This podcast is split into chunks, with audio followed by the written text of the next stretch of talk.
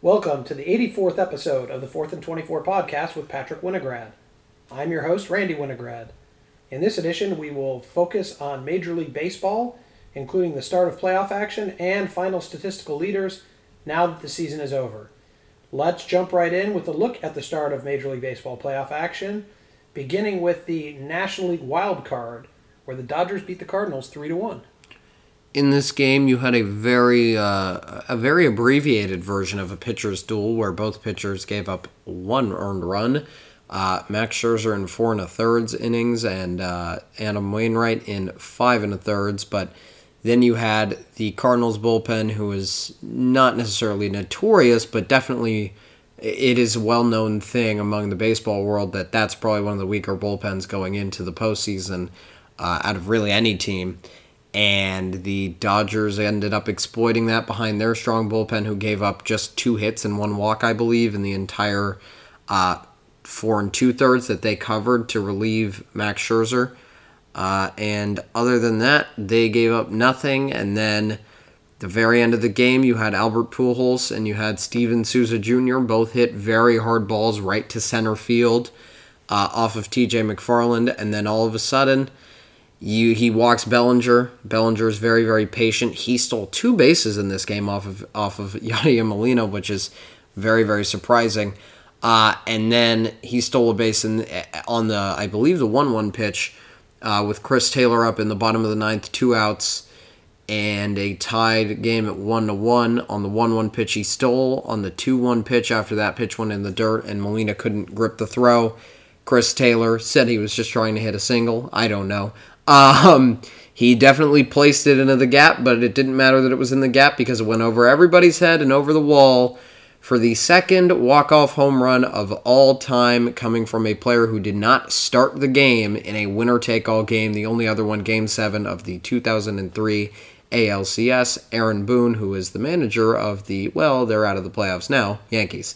Uh, but really a big moment for Chris Taylor, who ended the season on a, I believe, eight or nine for 72 streak. Uh, and Cody Bellinger, who, you know, had a rough season the whole year. His average never climbed above 200 since first few weeks of the year. Uh, and he had a pretty good game. I mean, he was one for two with two walks and also two stolen bases. And then Taylor came in with the big hit after he was uh, after he was involved in a double switch to switch up where the pitcher spot was. Um, and Dodgers used a bunch of position players, knowing that their pitchers weren't really available. Uh, and they had a lot of them still on the. They had two of them still on the bench even after they did two or three double switches and three or four pinch hitters. Uh, so the Dodgers end up clawing out that victory from the Cardinals. And I mean, I, I think the reason why I'm so calm when it comes to this is that we all know that should have happened. Uh, the Dodgers did not play as well as they could have. But the pitching did exactly what you'd think it would do against a lineup that's not not necessarily World Series quality. I think th- this is that, that the the Cardinals lineup recently at the end of the season was playing well and playing better than the combined talent they had, but they're still not a lineup on par with the Braves, the Giants, or the Dodgers. Maybe they're on par with the Brewers, but they're probably one of the weaker offensive teams in the playoffs. I wouldn't put them in a category with any of the AL uh, rosters that are in the playoffs, including the ones who already got eliminated. Uh, so, not an overall uh, good offensive team, to be quite honest. So, I'm not too surprised that they kind of fizzled out with only one run in that game. I'm not too surprised that the bullpen gave up more than a starter did for the Cardinals. That's been the story of the year, pretty much, for them. Uh, and in the end, you know, that Alex Reyes curveball is uh, going to go down in history as one of those two hits, like I said. And, uh, who cares about 9 for 72 or hitting 160 if you're going to do all this in the playoffs, right? And Cody Bellinger set up the win by finally being patient, something that he hadn't done all year and probably could have done a few other times uh, to to set the Dodgers up better in games. And then uh, obviously to tie the game at one, you had Justin Turner's uh, now extended postseason record, franchise record for the Dodgers at 13 home runs. Uh, and really just, uh, it was a pitcher's duel, other than that. Uh, and that was pretty much the story of that game. Well, you said it. Uh, Dodgers got the big hit, and uh, it was one of those games where whichever team got the big hit first, it looked like they were going to win the game, and didn't happen till the bottom of the ninth. Uh, but that's what happened. All right, let's stay in the National League and move over to the division series, um, where the Brewers lead the Braves one nothing. Only one game in the book so far, just this game that ended actually earlier today. Uh, two to one Milwaukee wins off of a Rowdy Tellez giant home run to center field. Uh, the Braves' only run of the game was a Joc Pederson solo shot, and uh, that says enough about the Braves' offense today. I mean, I talked about the fact that they're a team who could just you know put up ten runs in one game and then kind of not do anything for the rest of the postseason and could end up losing to could end up losing to the Brewers because they get one game off of a lot of scoring and they can't do anything else after that. But uh, they this was one of those games where they just did not do anything. Um, again, the only run they got was a solo home run from Joc Pederson, who was, mind you, not even a starter in this game. He was a pinch hitter, and honestly, you know they did import the four the four outfielders in the uh, in the middle of the season, but Joc is the one who's most proven in the playoffs among all of them, other than Jorge Soler. So I'm a little bit surprised that he didn't start uh, especially because Joc kills fastballs and Corbin Burnes throws a lot of fastballs. Uh, so I don't know what it was in the matchup. I don't know when he would play if he doesn't play against a righty that throws a lot of fastballs when what he's good at is crushing righties and crushing fastballs. Uh, and as you can see, it was him who did make the only o- offensive contribution. So it's clear that they could have played him. Uh, and, you know, I'm not going to question it too much. There's obviously a method behind it, but his home run, his opposite field home run, was the only score they got. Uh, but that was after Rowdy Tellez's 411 foot monster home run to center field, and overall it doesn't matter because of that home run, that two run home run. The Brewers did not even put a man in scoring position until after the two runs they scored, and they did not score any runners from running with runners in scoring position in this entire game. Uh, but that's what the Brewers do. They pitch and they get one home run, maybe two, maybe three, maybe a few singles, and all of a sudden they beat you. So I mean, th- this is what they're going to do all postseason. Uh, and if they can get any offense going, that's a scary team. Yeah, Braves got the uh, tying run to third base with two outs against Hader, and uh, couldn't couldn't quite push across that tying run. And fun fact, even after all those years and after having two full playoff series that were scoreless, that was actually his first career postseason save. Wow. Not a single time in the Dodgers series, even pitching four games in the NLCS two years ago, did any of them count as a save, even though he gave up no runs in four games. So pretty interesting there. But uh, yeah, that was a that was a good win by the Brewers, and I will say I think they can actually replicate that pitching performance. I mean, the hitting's got to the hitting's got to tune up, but they can definitely replicate that pitching performance. All right. Well, uh, that was the first game, as you said earlier today, of the NL Division Series, which just kicks off action today. Dodgers Giants game starts tonight. So let's move over to the American League, starting with the American League wild card, which was on Tuesday when the Red Sox defeated the Yankees six to two. You talked about the Dodgers Giants series that starts tonight. Well, here's another iconic rivalry, probably the most iconic rivalry in baseball. Uh, the Red Sox and the Yankees. The Red Sox won six to two. Uh, really, the Yankees could not get anything going offensively other than Giancarlo Stanton getting a bunch of hits right off the monster, but none of them over the monster. Uh, and none of those hits that went off the monster scored any runs, so who really cares how far he hit them? Uh, overall, they only got runs off of an Anthony Rizzo solo home run in the sixth inning when they were already down three to nothing, and then a solo home run by Stanton opposite field uh, when they were already down six to one in the top of the ninth. So Stanton got the three hits. He was three for four, but uh, Judge was one for four. Rizzo was one for four, and the rest of the lineup only had one single from Gio Urshela. So overall, an awful performance by the Yankees hitting, and uh, even with the top three guys going a combined six for twelve when your starting pitcher gives up three earned runs in two innings or in three innings, you're not going to win that game either. Um, and Gerrit Cole was not sharp. He was not the $324 million man they paid him to be. But frankly, with how much money they spent elsewhere, I mean, their whole team, if you look at the Yankees payroll, their payroll breakdown is basically Gerrit Cole and a bunch of hitters. So the fact that they only mustered up two runs in this in this game is crazy. They traded for Rizzo and they traded for Gallo to make their lineup even better, even though that was never the problem of their team. Uh, and sure, Rizzo got his home run, so I guess you got your bang for your buck there. Um, but and Stanton, obviously, from a few years ago, that signing, and same thing as Judge, his signing from a while ago. They both paid off, obviously. Judge has been great for a while, but Gallo went 0 for 4, Gleyber Torres went 0 for 4, Brett Gardner went 0 for 3, Urshela only got the one hit I talked about. Kyle Higashioka they had as the personal catcher of Gerrit Cole to make sure they were fine defensively, and obviously you're not expecting hits out of him, but he didn't get any, and then Gary Sanchez pinch hit, didn't get any. Uh, and then they, they they just couldn't get anything going. I mean, no spot in the order other than one, two, and three did anything. And uh, then they had the questionable decision to send Aaron Judge home on a ball off the wall that they never should have sent him home off of, and it could have been three to two. Uh, but they did not capitalize on an opportunity with a single by Judge and then a double by Stanton. Although it might not have really been a double because uh, I think if they hadn't thrown the ball home, Stanton would have had to have held it first, but they still could have had first and third one out instead of man on second, two outs, and then they ended the inning, so they got nothing out of it.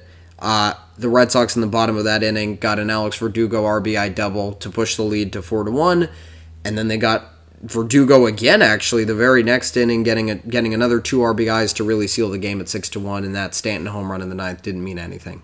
Yeah, that uh, Judge getting thrown off the plate was a real momentum killer, potential turning point, but who knows? Um, all right, well, let's move over to the series that we knew before that wild card game. Um, in the AL Division Series, we knew that Houston was going to be playing the Chicago White Sox. Houston now leads that series 2 0.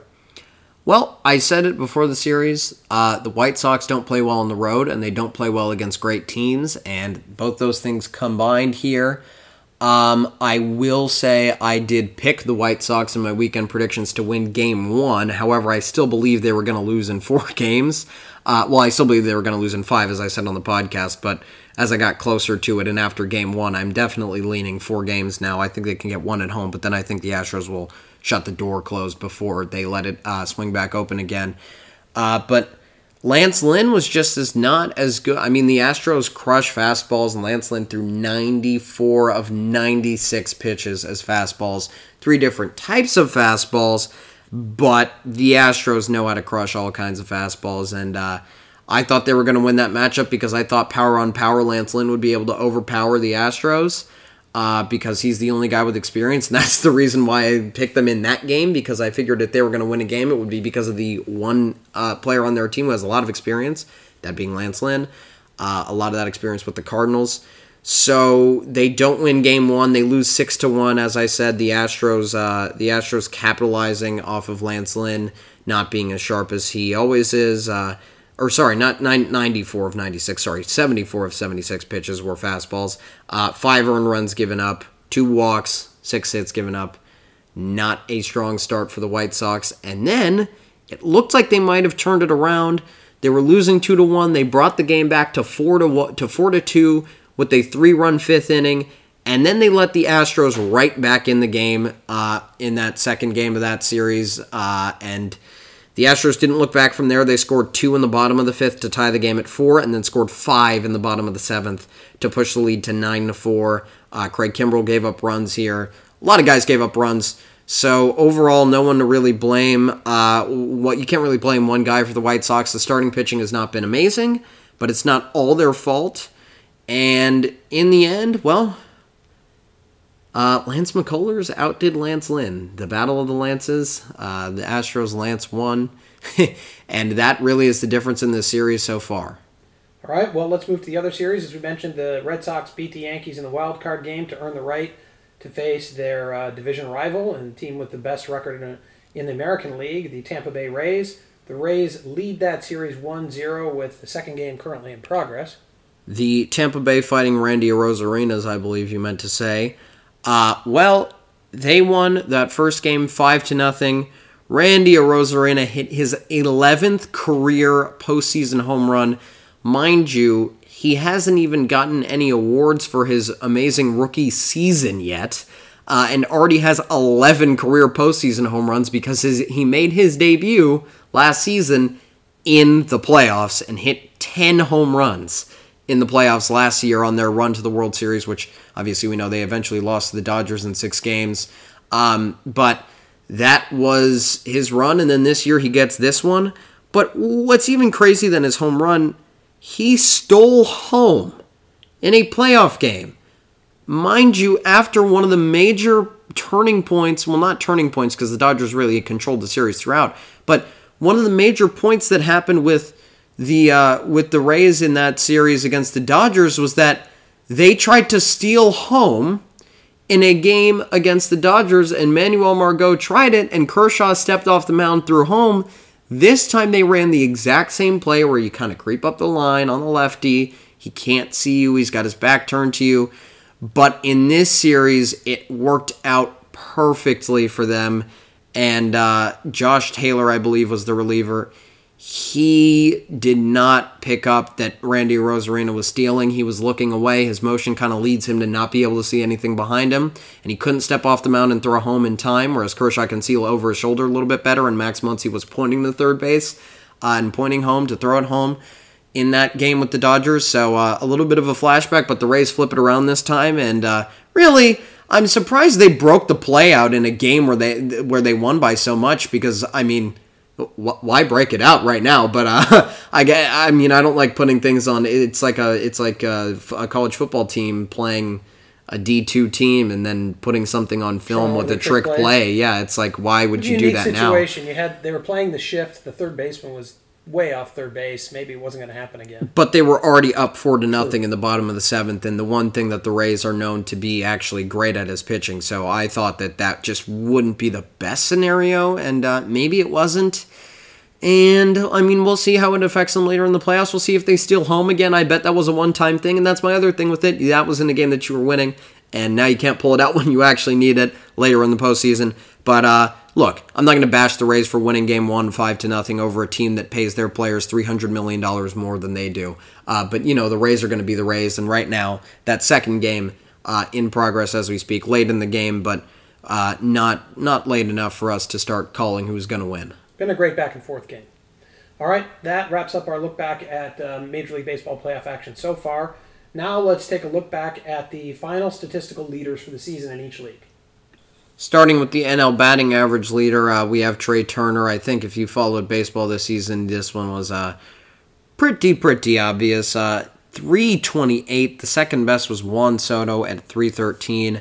Uh, and Bryce Harper at 309. Ironically enough, three years ago, these three were all in the same system with the Nationals, although I don't believe Juan Soto ever made his debut before Bryce Harper left uh, the Nationals, maybe in September call ups for a few games one year. Uh, but that is kind of ironic because now all three of them are on different teams. Obviously, Trea Turner did do some of his damage with the Nationals, but actually his average did rise after he got traded to the Dodgers. His strongest part of the season was with the Dodgers. So technically, uh, he, he got the average lead because of that uh, that stint with the Dodgers. Uh, in the AL, it is Yuli Gurriel at 319, then Michael Brantley in second at 311 and Vladimir Guerrero in third. Well, I guess tied for second uh, with 311, although I think by tiny percentage points there is a difference here. And there was also someone else who had a 309 average, but it gets edged out by Bryce Harper probably by you know a few a few tiny decimal places later down the line. Um, but Vladimir Guerrero, as we all know, was uh, trending towards maybe winning a triple crown for most of the years, so it's no surprise to see him in the top three for average.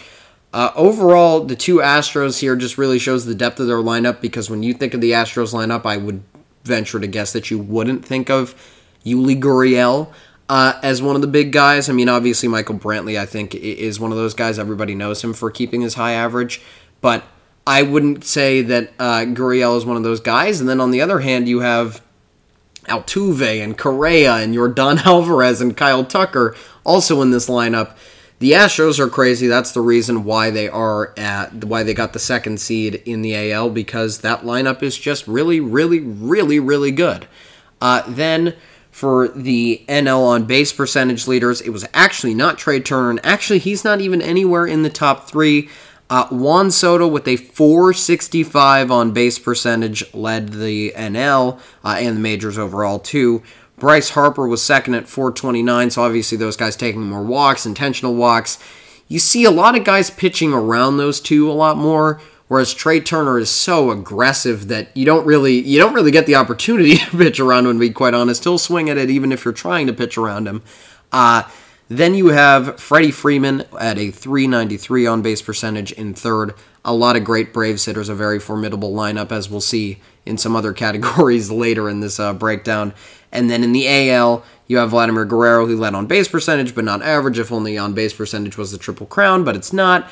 Uh, then you have Yuli Gurriel at 383, the batting average leader. You'd expect to see those guys on the on base percentage list, although obviously not the case for Trea Turner. Uh, and then you have Yoan Moncada on the White Sox hitting 375. So overall, you I, I think this list was honestly more surprising than the average list to me. Uh, I guess Vladimir Guerrero being high on the on base percentage list isn't isn't that surprising to me, but for Yuli Gurriel to still maintain uh, his average in the on base category, and then also for Yoan Moncada to sneak up this list, even though I think his average is somewhere in the 200s and the, I mean, maybe in the 280s, but not even in the low 300s. It is, it is very surprising. Um, but in the NL for hits, you had Trea Turner at 195, uh, Freddie Freeman at 180, and Austin Riley at 179. In the AL, you have Bo Bichette actually at 191 hits. Then you have Vladimir Guerrero at 188 hits, and then Whit Merrifield at 184. So three All Stars there, but uh, none of them. I mean, only Vladdy uh, really contending for the uh, batting average and on base. Bo Bichette and Whit Merrifield mostly coming because I believe they're leadoff hitters, and at least they both hit first, or they, they've at least both hit first and second for most of the year. So more hits and more at bats. For the AL home run leads, you actually have a tie between Vladimir Guerrero and Salvador Perez at 48. Obviously, as we know, uh, Salvador Perez set a record for primary catchers uh, and home runs in a season at 48. Vladimir Guerrero, uh, you know, had a great season, almost contended for the Triple Crown, did not quite get there. Uh, this was the category that he actually led out of all of them. He did not lead any others, but he was pretty close to it.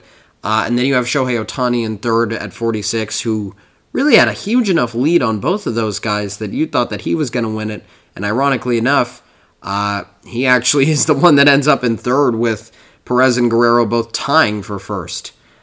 For the NL home run leads, you have uh, Fernando Tatis at 42 in the lead, so a, a little bit of a, a, uh, smaller number to get to than it was in the AL by uh, six, actually. Then you have Adam Duvall with 38 home runs, uh, played for Miami for most of the season, then got traded to Atlanta as part of that outfield redo in the second half of the year. Uh, he had 38 this year, and then you have the home run king, the home run derby king, whatever you want to call him, the best power hitter, like he calls himself. Uh, Pete Alonso, the only hitter that exists in the Mets lineup, uh, 37 home runs on the year, pretty much produced all of their runs this season. Um, but that is what you have for the home run leaders in the NL. Uh, in RBIs in the NL, you have Adam Duvall, as I just mentioned, on the home runs lead with 113 RBIs. Then you have Austin Riley with 107 and Ozzie Albies with 106.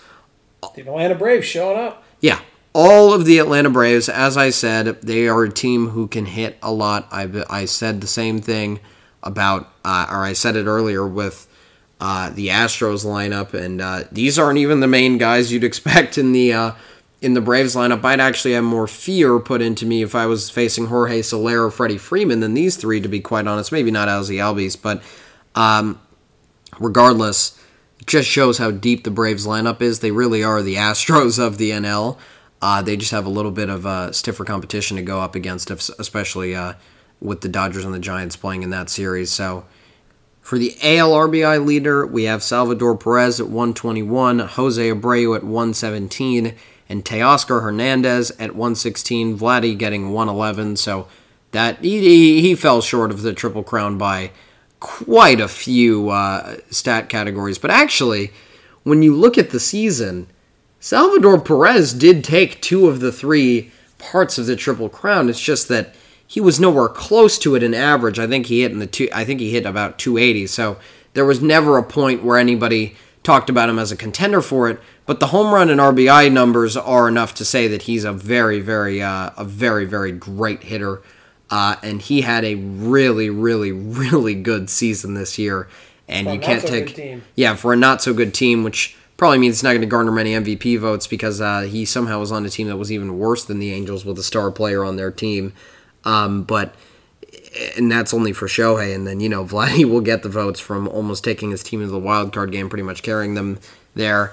Uh, so you get Perez there, and now we will move on to the pitching stats. Unless you want to say any final things about the hitters and the lineups this year. I, I think it's no coincidence, and we'll see in the pitching stats too that a lot of these players with the top stats are uh, are on playoff teams. And then it's weird. You've got a bunch of guys from playoff teams, and it seems like you guys some guys who just were some teams that didn't do too well. Well, and I think one surprising thing actually that I would like to say is that there was not a single 50 home run hitter this year. Uh, after you had some guys who hit like 20 in a 60 game season, nobody hit 50 in 162 games. Maybe it was the wear and tear on people's bodies over a whole season that they didn't have enough left in the tank to keep hitting home runs for a while. Salvador Perez definitely did.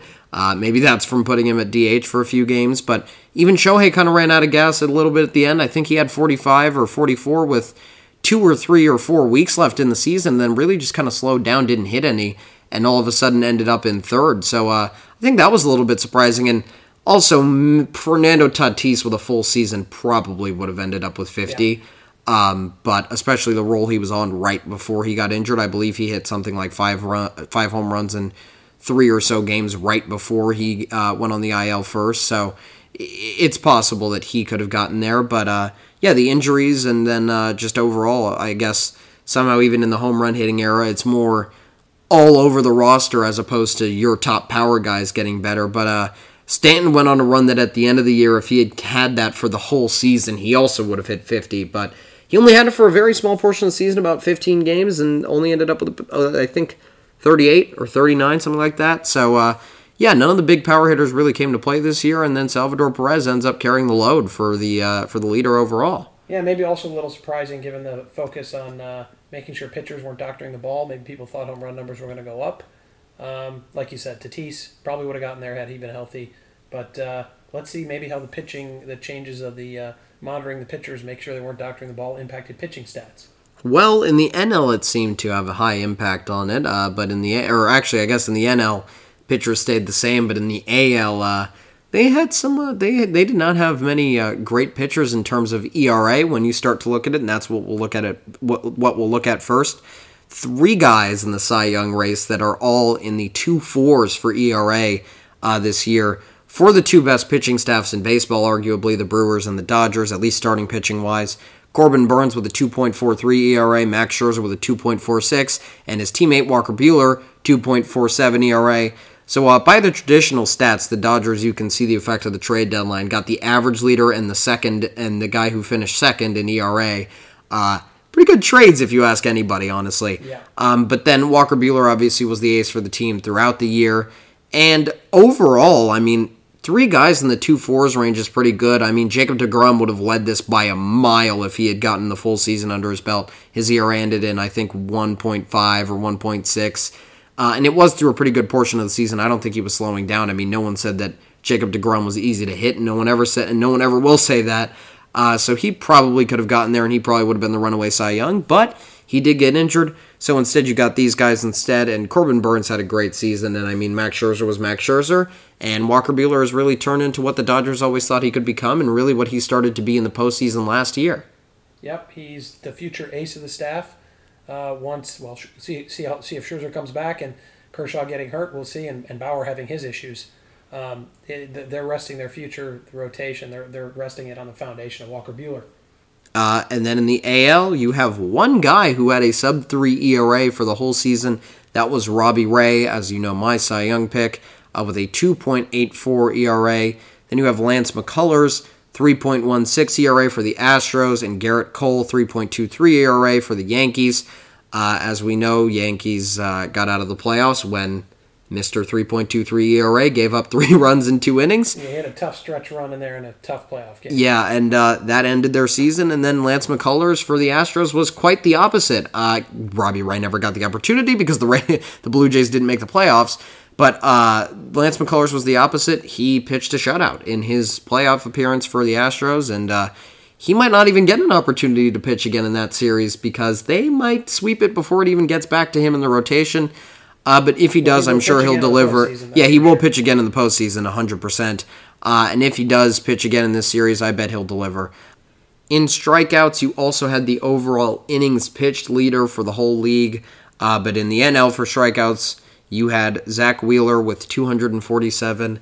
Uh, as we'll see in a little bit, uh, he had that number ends up being unfortunate and will probably haunt him for his career.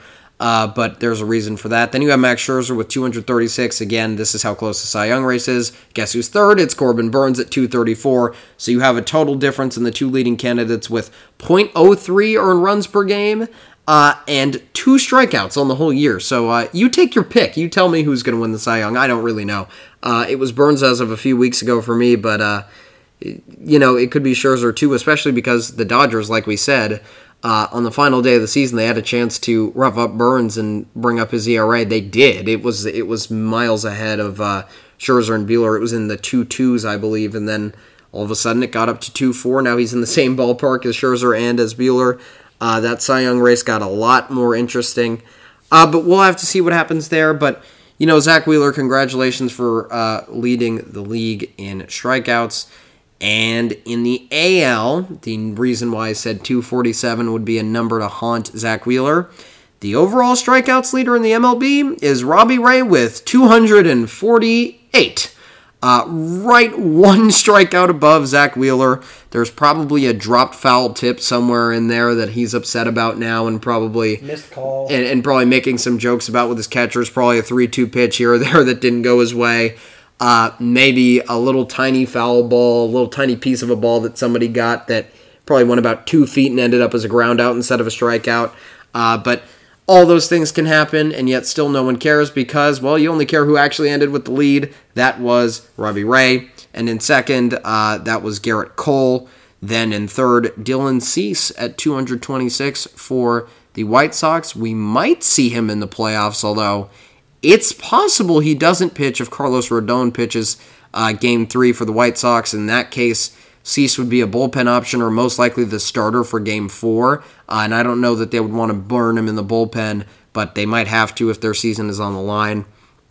Um, but overall, you can see the high strikeout season for everybody there. Uh, and then in wins, you had overall in the whole league Julio Urias with 20 wins, Adam Wainwright, who pitched in the wild card game with 17. A lot of wild card game pitchers, by the way, in these stat leaders. Um, and then you have Walker Buehler with 16. So two of those for the Dodgers, uh, one for the Cardinals. Wainwright was really great at the end of the year, and that was pretty good timing for him because that was when his team started to pick it up. Uh, so even if he was better in the early season, he still probably wouldn't have gotten many more wins just because, well, his team wasn't really scoring enough to pick them up for him. Uh, but in the second half of the year, he could give up two or three and still win comfortably. Uh, he even gave up three or four sometimes in one games, but uh, he didn't do that much. And then when he didn't, his team was able to get just the one or two that they needed to uh, pull out the wins. Uh, and then in the AL, you have, and by the way, Julio Urias, the only guy with 20 wins. Uh, obviously, there was no one last year who did it because of the shortened season, but also no one in 2019. So the first 20 win starting pitcher since 2018. Yet he doesn't appear on any of their lists, which tells you that he, you know, probably got a lot of run support. Uh, yeah, he did, and uh, he won't be really in any. He won't be in any serious Cy Young contention. Although he'll probably get some down the ballot well. votes. As- wasn't. He just yeah, but he won't. down. He won't get any as. A, I. I don't think he'll get many first place votes. Uh, I think maybe some people will value the wins, but his ERA. I mean, he has two teammates with better ERAs than him, which is probably the only thing holding him back. Maybe if he played for a different team that made the playoffs, if you switched him and like Charlie Morton or something, and all of a sudden the Braves had an ace with that was Julio Urias who led the league in wins and had the same stats. Then maybe he could be a candidate, but he's really just overshadowed by his own teammates. I bet he'll finish fourth or fifth, though. Uh, mo- most most wins leaders finish at least top five, most of them top three, uh, but maybe not this year. Then in the AL, you have Gerrit Cole with 16. That's part of his case for the Cy Young, although I still have it. I still have to give it to Robbie Ray, but uh, that is part of his case. Chris Flexen from the Seattle Mariners with 14, a very, very, very surprising uh, wins leader, especially or, or second place in wins especially considering that the Mariners were kind of up and down. They had that really bad run differential all year. So you'd think that he'd have to pitch really, really well to actually allow them, uh, or to actually allow himself to pick up many wins that this year, and uh, he did. Then you have Hyunjin Ryu, who did not have his typical year in terms of ERA or anything like that, but still enough to get 14 wins on a very, very, very good Blue Jays team, although they couldn't do the same for Robbie Ray. um, then moving on to the final category. Oh, what better stat to close it out than the stat that's that's reserved for the closers? Uh, in the NL, you had Mark Melancon of the San Diego Padres at 39 saves as the overall leader. Kenley Jansen with 38 as second place overall. And then Will, well, tied for second place overall, second place in the NL. Then you have Will Smith, no, not the catcher on the Dodgers, the closer for the Braves, who, well, he had a home run hit off of him by Will Smith of the Dodgers last year in the postseason. um, funny enough. But he finishes third with 37. So all closers on, uh, well, I was going to say all closers on playoff teams, but the leader himself actually is not on a playoff team. Most of his saves were very, very early in the year. I believe he had 29 by the time of the All Star break, if I recall correctly. And then as they lost more games, he didn't, I mean, he didn't really have an opportunity to get any saves when the team wasn't winning games. Um, but after their terrible post All Star break performance, he didn't really. Uh, he probably could have gotten 40 if he was on a different team, maybe even 45, probably close to 50. Mark Melancon pitched a lot this year. I can say that for sure about him. That uh, regardless of how he pitched, regardless of if he might have blown a save or two, uh, he definitely pitched back to back games a lot. Uh, Kenley Jansen had more time off as the Dodgers were kind of always gearing up for playoff mode for the whole season. Uh, but then in the AL, you have Liam Hendriks. had a few blown saves towards the end of the year, but 38 overall to lead the AL and to also tie for second with Kenley Jansen overall in the MLB with 38 saves. Then you have Raisel Iglesias on the Angels, which is really surprising because that team never really hit its stride, and yet still they had a, a guy second in saves. Uh, says a lot about him with 34 saves. Then you had Aroldis Chapman, who even though he spent some time on the IL, he was still trusted a lot by the Yankees earlier in the season, and they really didn't have another closer late. So even as he came back, he ended up with 30 saves. Uh, a lot of better closers in the National League, though, than the American League. Uh, the, the the guys that are even on fourth and fifth place were better than the guys who better than the guy who finished second in the AL. Uh, but a lot of great closers in the NL, and the AL kind of plays that different style of more hitting focused than pitching focused. And as you can see, I mean, look at the home runs, look at the ERA, look at the RBIs. There's a lot more hitting in the AL than in the NL, uh, especially if you were to take out the Braves. yeah, and you can even see how it reflects in the win totals, right? Not as many starting pitchers last as long and get as many wins in the American League because they're just not in the game or the other team comes back because of all the hitting. And Gerrit Cole, I mean, he probably could have had two more wins if he, if the fourth place team in his division wasn't one of the best offensive teams in baseball and was more an actual fourth place team like a Miami Marlins, like a Colorado Rockies, or uh, or maybe even somebody like the Cubs by the end of this year. So. Uh, yeah, I mean, I agree with you. There's uh, there there are definitely reasons to it that go deeper than just better hitting and better pitching uh, for one league than the other. Um, but yeah, overall, I mean, I think I'm not surprised to see that, especially because the DH rule exists that you'll always get more guys on base when you have a guy who's only focused on hitting. Uh, Salvador Perez probably would have taken more games off as a catcher if it weren't for the DH. And instead of taking games off, he just took games where he didn't play as a catcher and just DH that game, uh, which guys in the National League don't have the option of doing. Uh, so they just have to take full off days, which probably contributes to some of this. And uh, yeah, Gerrit Cole actually really had some tough times against the Blue Jays this year, uh, just the whole year, which is why he probably didn't have enough wins. We talked about that just being because they're a way better fourth place team, but that's really reflected across all of the AL that there's just that one extra hitter. There's never the hole where you can just intentionally walk the eighth hitter, get to the nine hitter, and get an easy out of the inning. Uh, there's never a chance where you can have 9 1 2 leading off and you have an automatic out in the nine spot. Obviously, they're not your best hitters in the nine spot, but they're still tougher routes than pitchers are. So that does lend itself to more hitting and thus lower ERAs for those pitchers, or higher ERAs for those pitchers, I guess, um, in the AL, and then less wins. Yeah, well, we'll see if we get the universal DH next year in Major League Baseball. Very heavily rumored thing, and we'll see if the stats even out because of that. We'll be able to see what see it at the end of next year if that happens, because that wraps up our look back at this year's regular season of Major League Baseball. It also ends this edition of the 4th and 24 podcast. Please join us for our next podcast, which will be on Monday, October 11th, where we will see the accuracy of Patrick's weekend predictions and discuss the weekend's college football and NFL action. In the meantime, please be sure to pet- check out Patrick's additional content, including his MLB power rankings and his predictions of the entire college football and NFL seasons on our website, 4thand24.com. That's the number 4, T H A N D, the number 24.com. Thank you for listening.